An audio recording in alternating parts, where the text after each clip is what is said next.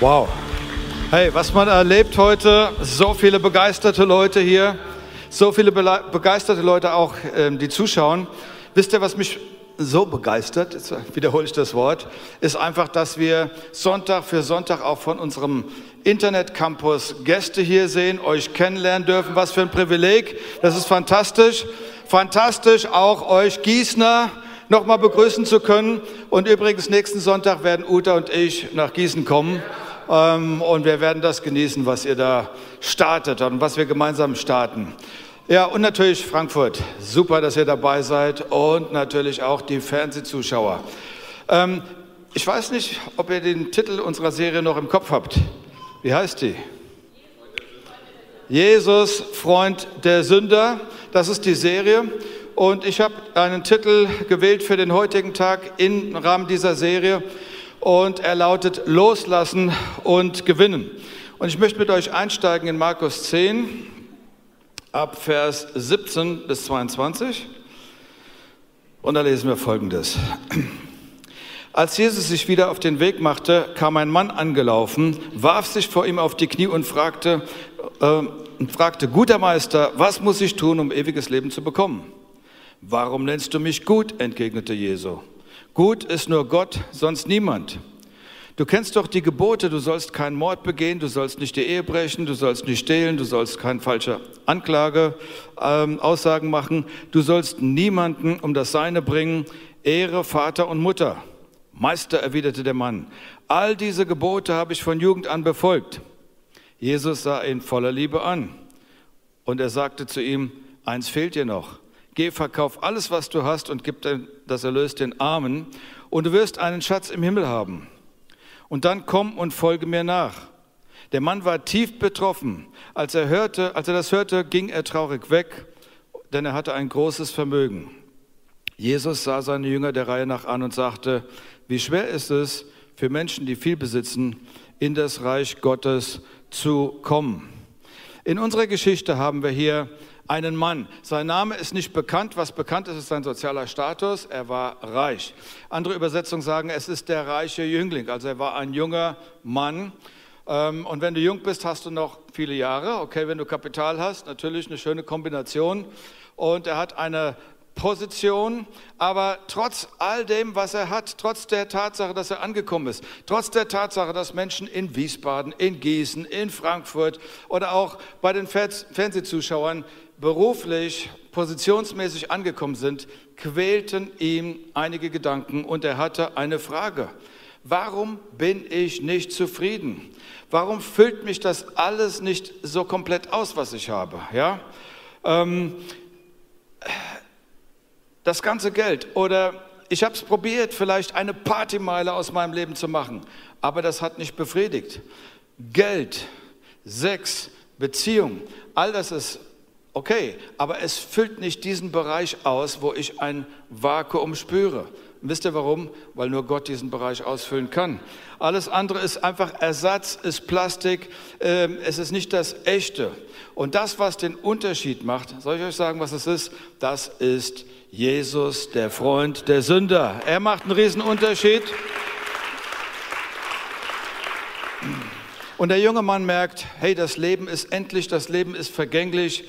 Ich habe da eine Frage und die werde ich diesem Rabbi stellen. Und er sagt, was muss ich tun, um das ewige Leben zu haben? Bevor wir jetzt tiefer in den Text einsteigen, ähm, möchte ich noch einen kleinen Anmarschweg basteln für uns und einfach sagen, ich weiß nicht, ob es euch aufgefallen ist, aber so wie man jemanden beachtet, entsprechend deiner Beachtung kriegst du natürlich auch ein entsprechendes Echo zurück.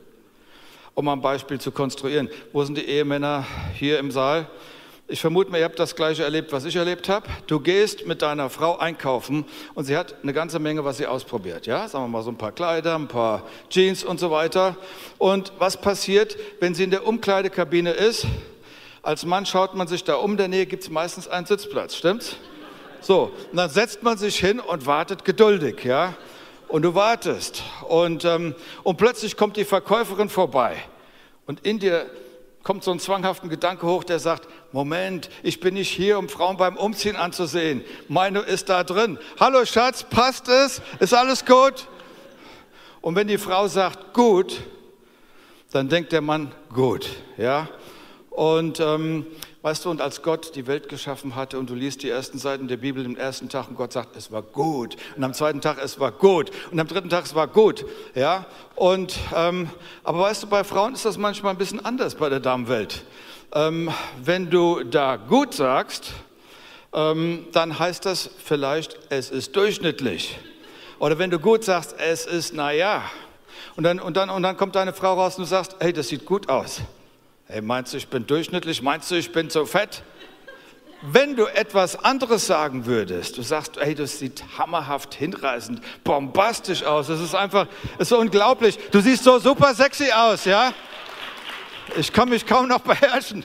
Oder, und, und, verstehst du? Oder du sagst, ich weiß nicht, was mir besser gefällt, das Kleid oder die Trägerin. Ja.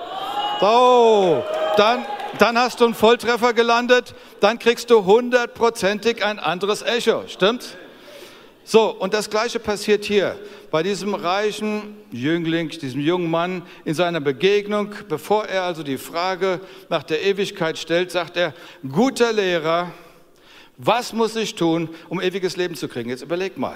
Er sagt, guter Lehrer. Naja, gut, Jesus ist gut und er ist auch ein Lehrer, er ist ein guter Lehrer. Aber ist Jesus nicht mehr? Ist er nicht mehr wie das? Okay, das ist so wichtig. Er, er sagt, im Prinzip sagt er, hey, guter Rabbi, ja. Wisst ihr, die Rabbiner, die haben, die haben die ganze Tora auswendig gelernt, ja. Sie, um sie für den Rest ihres Lebens zu interpretieren und auszulegen und Weisheiten rauszuziehen und Gewinn für andere rauszudestillieren und, und so weiter. Und wenn er sagt, Jesus, er sagt im Prinzip, hey, äh, guter Rabbi, kannst du mir sagen, wie ich das ewige Leben empfangen soll. Das Problem ist, Jesus ist nicht nur ein guter Lehrer. Jesus ist Gott. Gott in Fleisch und Blut. Jesus ist Alpha und Omega, Anfang und Ende, der Erste und der Letzte, der der Galaxien in Existenz spricht. Ja? Ist Jesus ein guter Lehrer? Ja. Ist er Gott? Hm, jetzt kommt die persönliche Definition an die, an die Reihe. Ne? Ja, ist, ist, ist, ist, super, er ist ein Prophet, ähm, finde ich alles ganz gut. Aber weißt du, entweder ist er der Herr, der Schöpfer, oder ist einfach ein guter Mensch.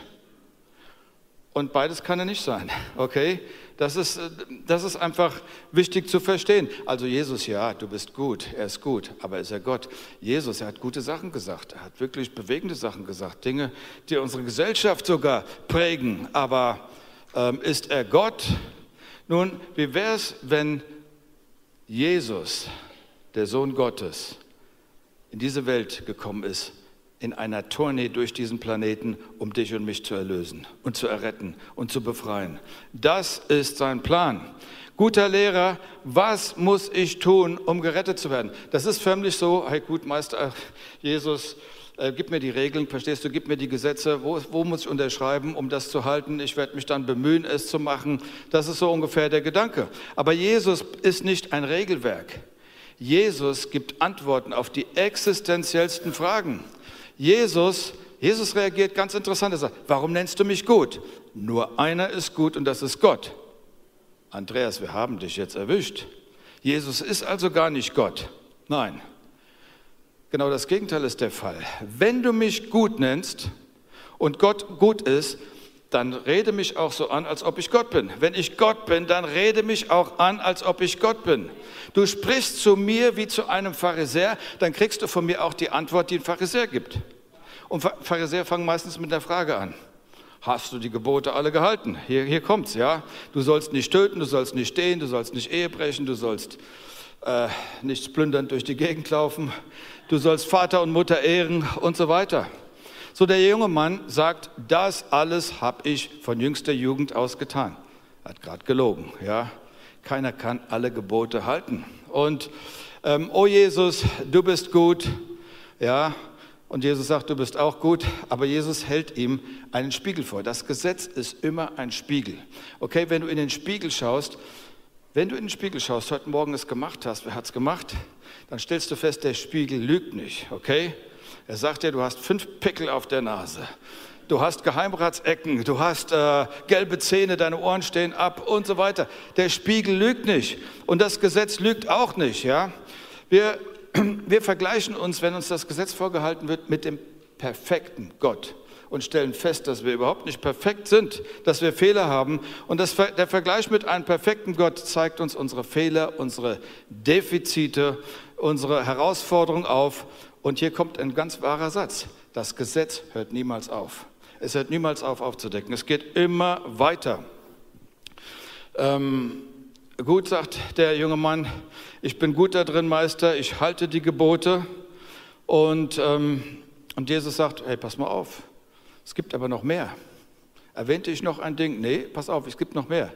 Ähm, die Liste ist etwas länger, wie du gedacht hast. Wirklich? Wie lang? Endlos lang. Okay? Endlos lang. Das Gesetz endlos lang. Aber wir fangen mit dem ersten Punkt an. Der erste Punkt lautet, schau, ich kann es sehen, du bist ein reicher, wohlhabender Mann, verkauf dein Haus, verkauf deine Cadillacs, verstehst du, plünder dein Konto, gib das Geld den Armen und du wirst einen großen Lohn im Himmel haben. Und wenn du das erledigt hast, dann folge mir nach. Ey, dem Jungen fiel die Kinnlade runter, er war, er, war, er war verwirrt, er war durcheinander, er war irgendwie überführt und dann ist er einfach verschwunden. Und Jesus blieb zurück.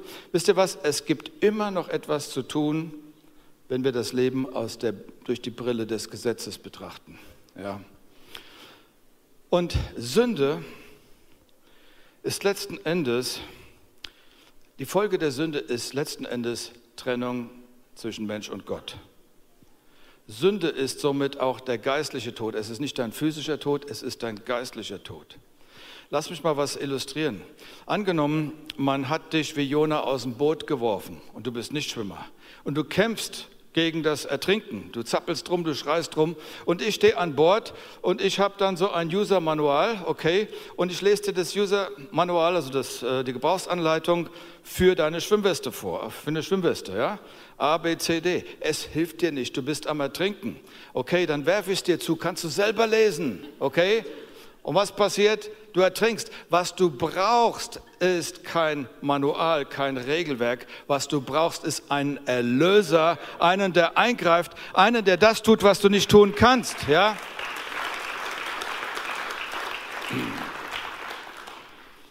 Und, und Jesus fordert hier in dieser ganzen Thematik auch diese menschliche Gier in uns ein bisschen. Er provoziert das ein bisschen. Und er sagt, ähm, äh, eigentlich nicht nur die, die, die Reichen haben Schwierigkeiten ähm, mit Gier oder mit dem Festhalten von den Dingen, die man hat, sondern natürlich auch, wenn du weniger hast, je weniger, umso mehr Bedeutung, ich halte daran fest. Aber was er eigentlich vermitteln möchte, ist, pass auf, dass diese Dinge dich nicht im Griff haben. Habe du sie im Griff, okay? Hab du das in Kontrolle. Er ist nicht gegen, gegen Reichtum und so weiter, aber er ist dafür, dass wir richtig damit umgehen. Und weil dieser junge Mann sagt, ähm, Rabbi, ich will eine Antwort von dir, kriegt er auch eine Rabbi-Antwort. Und die Rabbi-Antwort lautet, du musst einfach noch mehr tun. Das Gesetz hört niemals auf. Mach weiter, okay? Aber wisst ihr, was das Gute ist? Gnade dagegen ist die absolute Grundversorgung. Ja? Ähm, ich glaube, dass wenn dieser Mann erkannt hätte, dass Jesus Gottes Sohn ist, der Erlöser der Welt, und ihm anders begegnet wäre, er hätte die Gnade empfangen, die jeder andere von Jesus auch empfangen hat. Wenn er gesagt hätte, du bist der Sohn Gottes, ich brauche Errettung, ich brauche Erlösung, Jesus hätte gesagt, hier ist es. Wenn er gesagt hätte, weißt du, erlöse mich, ich kann die Gebote, ich kann die Gesetze nicht halten, wenn er wenigstens ehrlich gewesen wäre, ich habe schon mal versagt, ja, äh, dann hätte Jesus sich seiner erbarmt. Er hätte gesagt, guck mal, ich bin nicht perfekt, du bist perfekt, hilf meinem unperfekten Wesen, dass wir es einfach zum Guten hinkriegen. Jesus hätte interveniert. Jesus ist liebevoll. Ähm, aber wisst ihr was? Die gute Nachricht ist, Jesus kam nicht, um das Gesetz zu retten.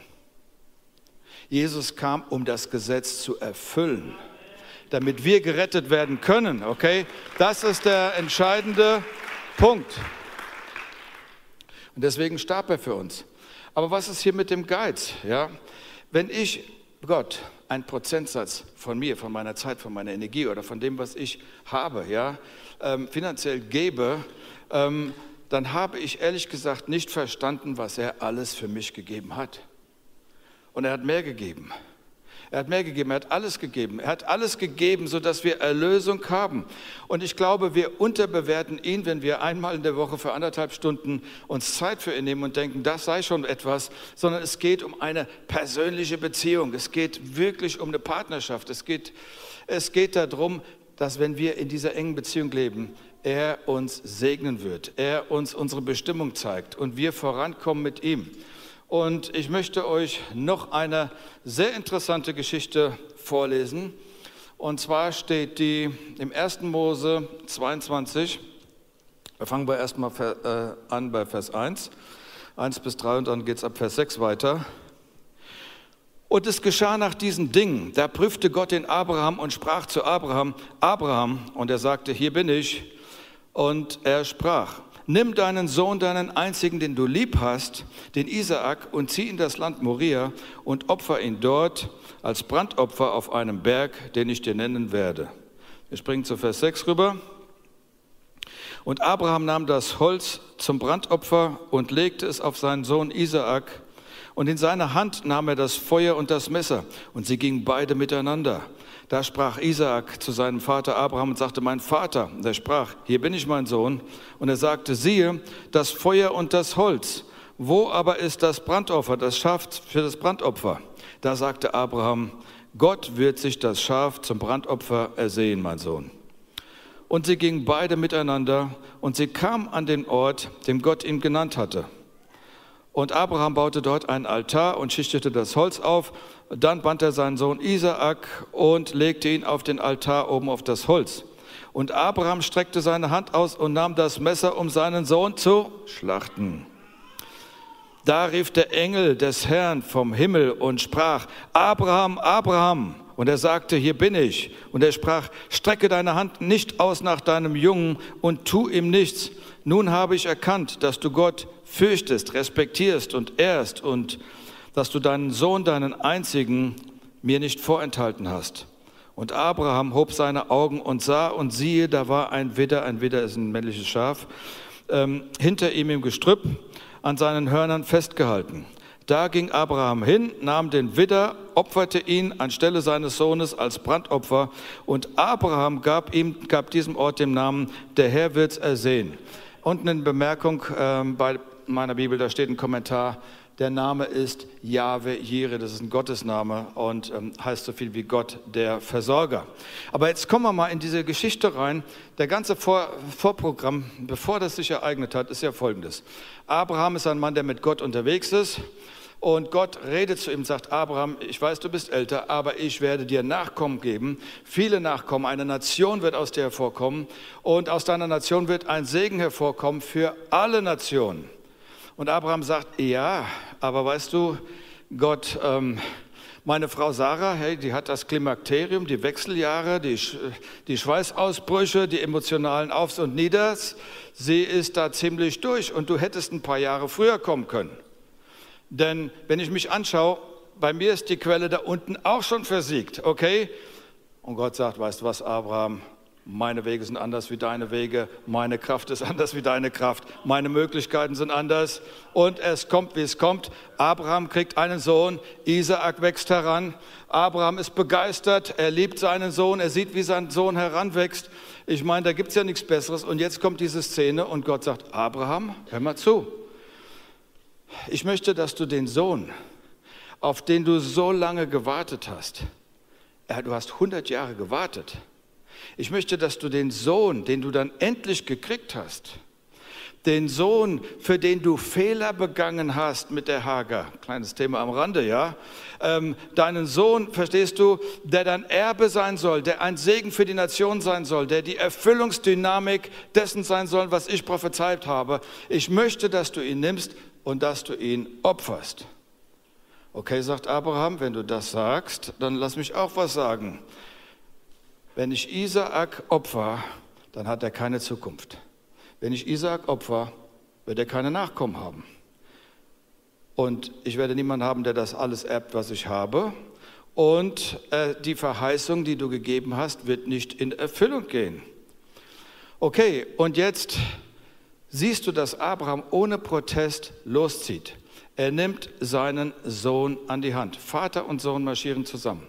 Und das erinnert mich an eine andere Passage in der Bibel, wo Vater und Sohn zusammen sind. Der himmlische Vater und sein Sohn hier auf Erden. Und der Sohn wurde gerade getauft im Jordan. Und eine Stimme vom Vater war zu hören, dies ist mein geliebter Sohn, an welchem ich wohlgefallen habe. Und Jesus wurde darauf vorbereitet, das Opfer zu werden und einen Preis zu bezahlen an einem Stück Holz, an einem Baum. Warum an einem Baum? Weil die Sünde, die Sündenkontamination am Baum der Erkenntnis freigeschaltet wurde und so musste an einem Baum die Sünde auch wieder von diesem Planeten genommen werden. Das ist der Grund. Und ähm, ja, warum Jesus, was, was Jesus von dem reichen Jüngling forderte, war ein Bruchteil nur von dem, was Gott von Abraham gefordert hat. Okay? Und lass mich eine Frage stellen. Was hat Gott dir versprochen? Und was bist du bereit für das, was er versprochen hat, zu bezahlen, ein Opfer zu bringen? Wenn ein Mann sagt, dies ist mein geliebter Sohn, dann sagt er, verstehst du, er hat die Form wie ich. Er sieht aus wie ich. Er, hat, er, er ist meine Bestimmung, er ist meine Zukunft, er ist mein, mein Leben. Und da vorne läuft das Wunder, was Gott mir geschenkt hat in einem Alter, wo es nicht mehr möglich gewesen war. Er hat Potenzial, er hat Segen, er hat Berufung. Ähm, ja, Väter lieben ihre Kinder. Und weißt du, und da ist ein Vater und sein Sohn, und das ist ein Vorschatten für Golgatha. Für das, was auf Golgatha passiert. Und wenn du Jesus gefragt hättest, er hätte nicht gesagt, es sind die Nägel, die mich am Kreuz halten. Es ist meine Liebe zu einer Welt, die unter dem Gesetz der Sünde steht. Und ich zahle hier einen Preis als der Einzige, der gerecht gelebt hat, um dann den Menschen zu befreien. Ja? Und, ähm, und es war die Liebe zum Vater. Und der Vater hat ihn geliebt. Und es war eine so enge Beziehung, dass als Jesus am Kreuz schrie, es ist vollbracht, wurde es kohlrabenschwarz, wurde es finster. Und ich denke, das hat mit der Reaktion des Vaters zu tun. Und weißt du, auch Abraham und Isaak sind zusammen und Abraham war gehorsam bis zum Altar. Jesus war gehorsam bis zum Kreuz. Vater, nicht mein Wille, sondern dein Wille geschehe. Und, ähm, und dann als Abraham der, die Hand hob mit dem Messer, kommt der Engel und der brüllt, stopp, Abraham, stopp. Jetzt weiß ich, dass ich dir ein Geschenk machen kann oder dass du ein Geschenk gekriegt hast, was du nicht zum Götzen gemacht hast. Okay? Ich kann dir etwas geben, was mich nicht ersetzt. Mit anderen Worten, jetzt kann ich dir ein Geschenk machen. Ich weiß, du kannst dir wünschen, was du willst. Ich kann es dir geben und du wirst es nicht zur Nummer eins in deinem Leben machen, weil ich die Nummer eins geblieben bin. Abraham, Andreas, egal wie du heißt, ich werde dich von Zeit zu Zeit testen. Okay? Das ist, was da passiert. Nun, wenn er uns, wisst ihr was? Wenn es um die Gabe geht, die wir kriegen und den Geber, ist der Geber immer die Nummer eins. Ist immer die Nummer eins. Ist immer die Nummer eins.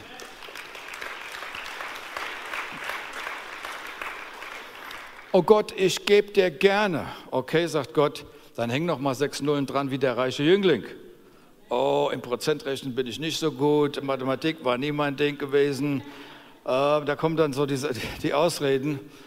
Ähm, wisst ihr, der Grund, warum Gott bei vielen Menschen wie beim reichen jungen Mann nicht durchkommt, ist, weil diese Person das Geschenk über den Geber gesetzt hat. Als Abraham merkte, als Gott merkte, dass für Abraham der Geber wichtig, wichtiger ist wie die Gabe, war ein Geschenk, ein Segen freigeschaltet, war der Widder da. Und, und das finde ich so interessant, ja. Ähm, der Widder wurde ein Opfer und ein Segen für Abraham. Jesus wurde ein Opfer und ein Segen für dich, wenn du Ja zu diesem Segen sagst. Okay? Und beim reichen Jüngling war er nicht an der ersten Stelle da. Weißt du, Jesus hat gesagt, trachtet zuerst nach dem Reich Gottes und dann wird dir sowas alles zufallen. Wir haben gelesen in Vers 14, dass Abraham den Ort Jahwe Jiri genannt hat. Mit anderen Worten, dieser Ort ist ein Ort, wo Gott mich versorgt. Gott hat einen Ort, wo er dich versorgt. wo du nicht denken musst, ich, ich warte auf meinen Widder. An dem Ort der Versorgung wartet dein Widder auf dich. Weil es ein Ort der Versorgung ist, weil du einen Weg gegangen bist wie Abraham. Ja? Und, ähm, und das ist einfach eine tolle Sache. Ähm, da ist ein Ort des Segens, dein Segen wartet auf dich. Der Widder, dieses Schaf. Wir können sagen, Gott, gib mir meinen Widder. Für irgendjemand ist der Widder Gesundheit. Für jemand anderen ist der Widder, dass endlich wieder Frieden in die Partnerschaft einkehrt. Für den anderen ist der Widder, Herr, hilf mir, dass wir nicht Konkurs gehen mit der Firma. Wir haben ganz verschiedene Dinge. Der reiche junge Mann wollte nicht geben, was er hatte, um das zu kriegen, was er nicht hatte. Abraham gab, was er hatte und bekam das, was er nicht hatte. Er bekam das Opfer, er bekam den Segen, okay, einen vorbereiteten Segen. Und ähm, weißt du, dieser Widder, dieser Segen, den kriegen wir, wenn wir die Haltung einnehmen, wie Jesus es formuliert hat, trachte zuerst nach dem Reich Gottes. Wenn du das lebst, garantiere ich dir, dann ist ein Widder an diesem Ort fest verhakt und verkantet für dich, ja. Ähm, wenn ich Anbetung betreibe, tiefe Herzensanbetung, dann wirst du einen Widder finden. In der echten tiefen Anbetung kommt Offenbarung, kommt Segen, kommt so viel durch, ja. Und deswegen, Gott, ich brauche tiefere Anbetung, um meinen Widder freizuschalten. Ich brauche eine größere Hingabe, um sie freizuschalten. Ich brauche eine Befreiung auch von meinem Geiz. Ich brauche, weißt du, was ich brauche? Vielleicht muss jemand, ich weiß nicht, zu wem ich predige, aber vielleicht muss jemand etwas loslassen, um etwas Besseres zu kriegen. Aber ich hänge an dem, was ich die ganze Zeit festhalte. Und ich liebe es so sehr. Lass mich zusammenfassend sagen, ist Jesus für dich ein Rabbi, ein guter Meister? Dann haben wir gelernt, das Gesetz hört niemals auf. Jesus kam nicht, um das Gesetz zu retten, er kam, um dich zu retten. Er kam, um das Gesetz zu erfüllen. Also ist die zweite Frage, ist Jesus dein Erretter, dein Erlöser? Darf er das sein? Er, der sein Bestes für dich gegeben hat, sollten wir ihm nicht auch unser Bestes geben? Unser Herz geben, das, was wir sind? Ich möchte an dieser Stelle einfach ein Gebet sprechen. Und dieses Gebet ist, eine Einladung an Gott, Partner unseres Lebens zu werden. Und ich spreche vor und ich lade jede Person ein, äh, im Internetcampus, in den anderen Campussen, aber auch auf dem Bildschirm, vor dem Bildschirm, dieses Gebet einfach mitzubeten, mitzusprechen. Ich spreche es vor, das macht es einfach einfacher. Aber es schafft einen Bund, eine Partnerschaft und das wird dich durchtragen. Herr Jesus Christus, ich lade dich ein, komm in mein Leben. Danke, dass du das Gesetz erfüllt hast.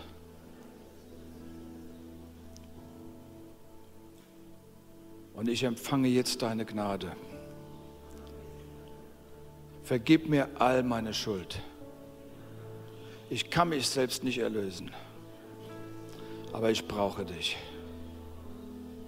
Dein Reich komme und breche an in mir. Ich ergreife im Glauben das ewige Leben.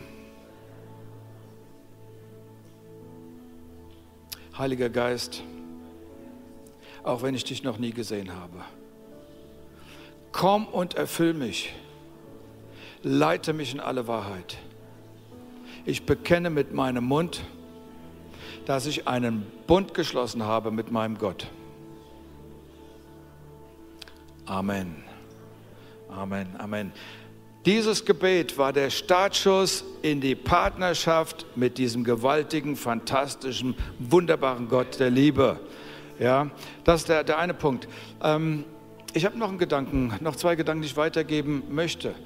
Die, bei, diesem, bei diesem Prinzip des Loslassens. Wir haben, da, da bricht ein Segen frei. Ich weiß nicht, zu wem ich rede, aber ich glaube, dass es ein, ein Lamm gibt für, für, für irgendjemand, der hier sitzt, der ein Unternehmen hat. Ich glaube, dass es einen Widder gibt für irgendeine Ehe, die angeschlagen ist. Ich glaube, dass es einen Widder gibt für die Herausforderung, in der du drin bist. Und ich glaube auch, dass es einen Widder gibt, nicht nur für Unternehmen, sondern auch für die Gemeinden. Und ich sage euch mal, wo dieses Prinzip mir aufgefallen ist bei der Vorbereitung der, der Predigt.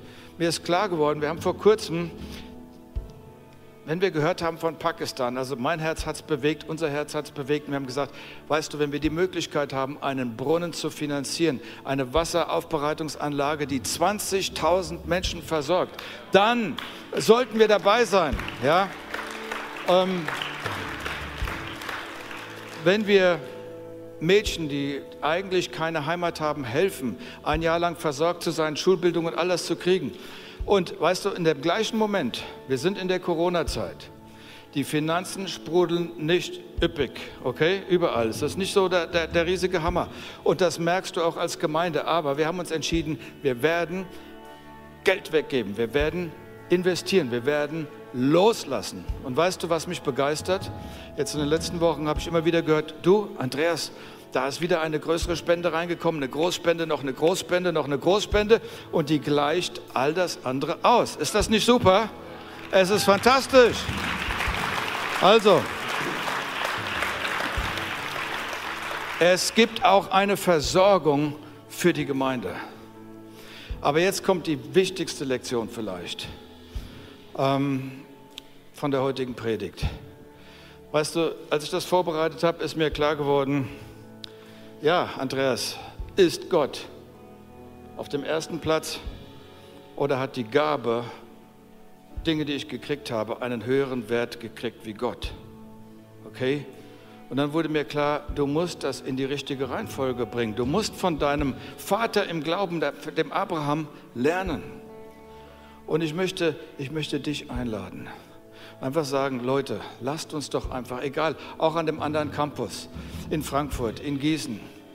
Ich möchte euch einladen, wenn da etwas die Position von Gott eingenommen hat und man nennt das einen Götzen, okay? Etwas, was so viel Beachtung kriegt, so viel mehr Beachtung kriegt und Gott dadurch weniger Beachtung kriegt und plötzlich ist der Segen nicht da. Das war das Problem vom, vom reichen jungen Mann. Wenn wir das umkehren und von Abraham lernen und sagen, ich werde das Ding, was zu hoch gethront sitzt in meinem Leben, einfach loslassen. Und bei jedem kann es was anderes sein. Und ich möchte dich ermutigen, auf deinem Platz, wo du bist, wenn du willst, du kannst sitzen bleiben, aber ich, ich ermutige, manchmal ist es gut, eine, eine körperliche Geste zu machen vor Gott, auf die Knie zu gehen und einfach sagen, Gott, ich habe hier einen Punkt, ich habe hier eine Sache, die ist mir zu wichtig geworden.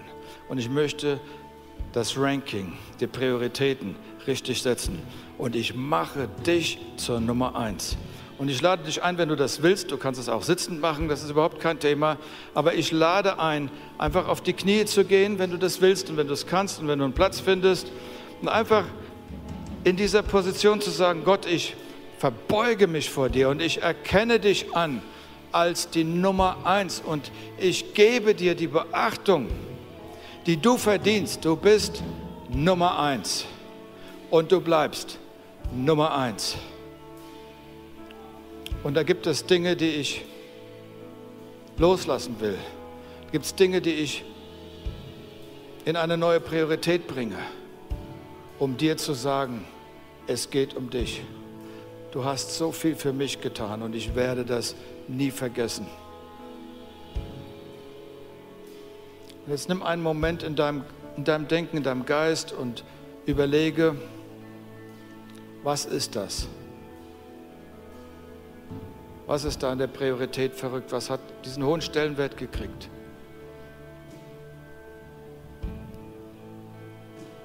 Und fixier es klar mit deinem inneren Auge.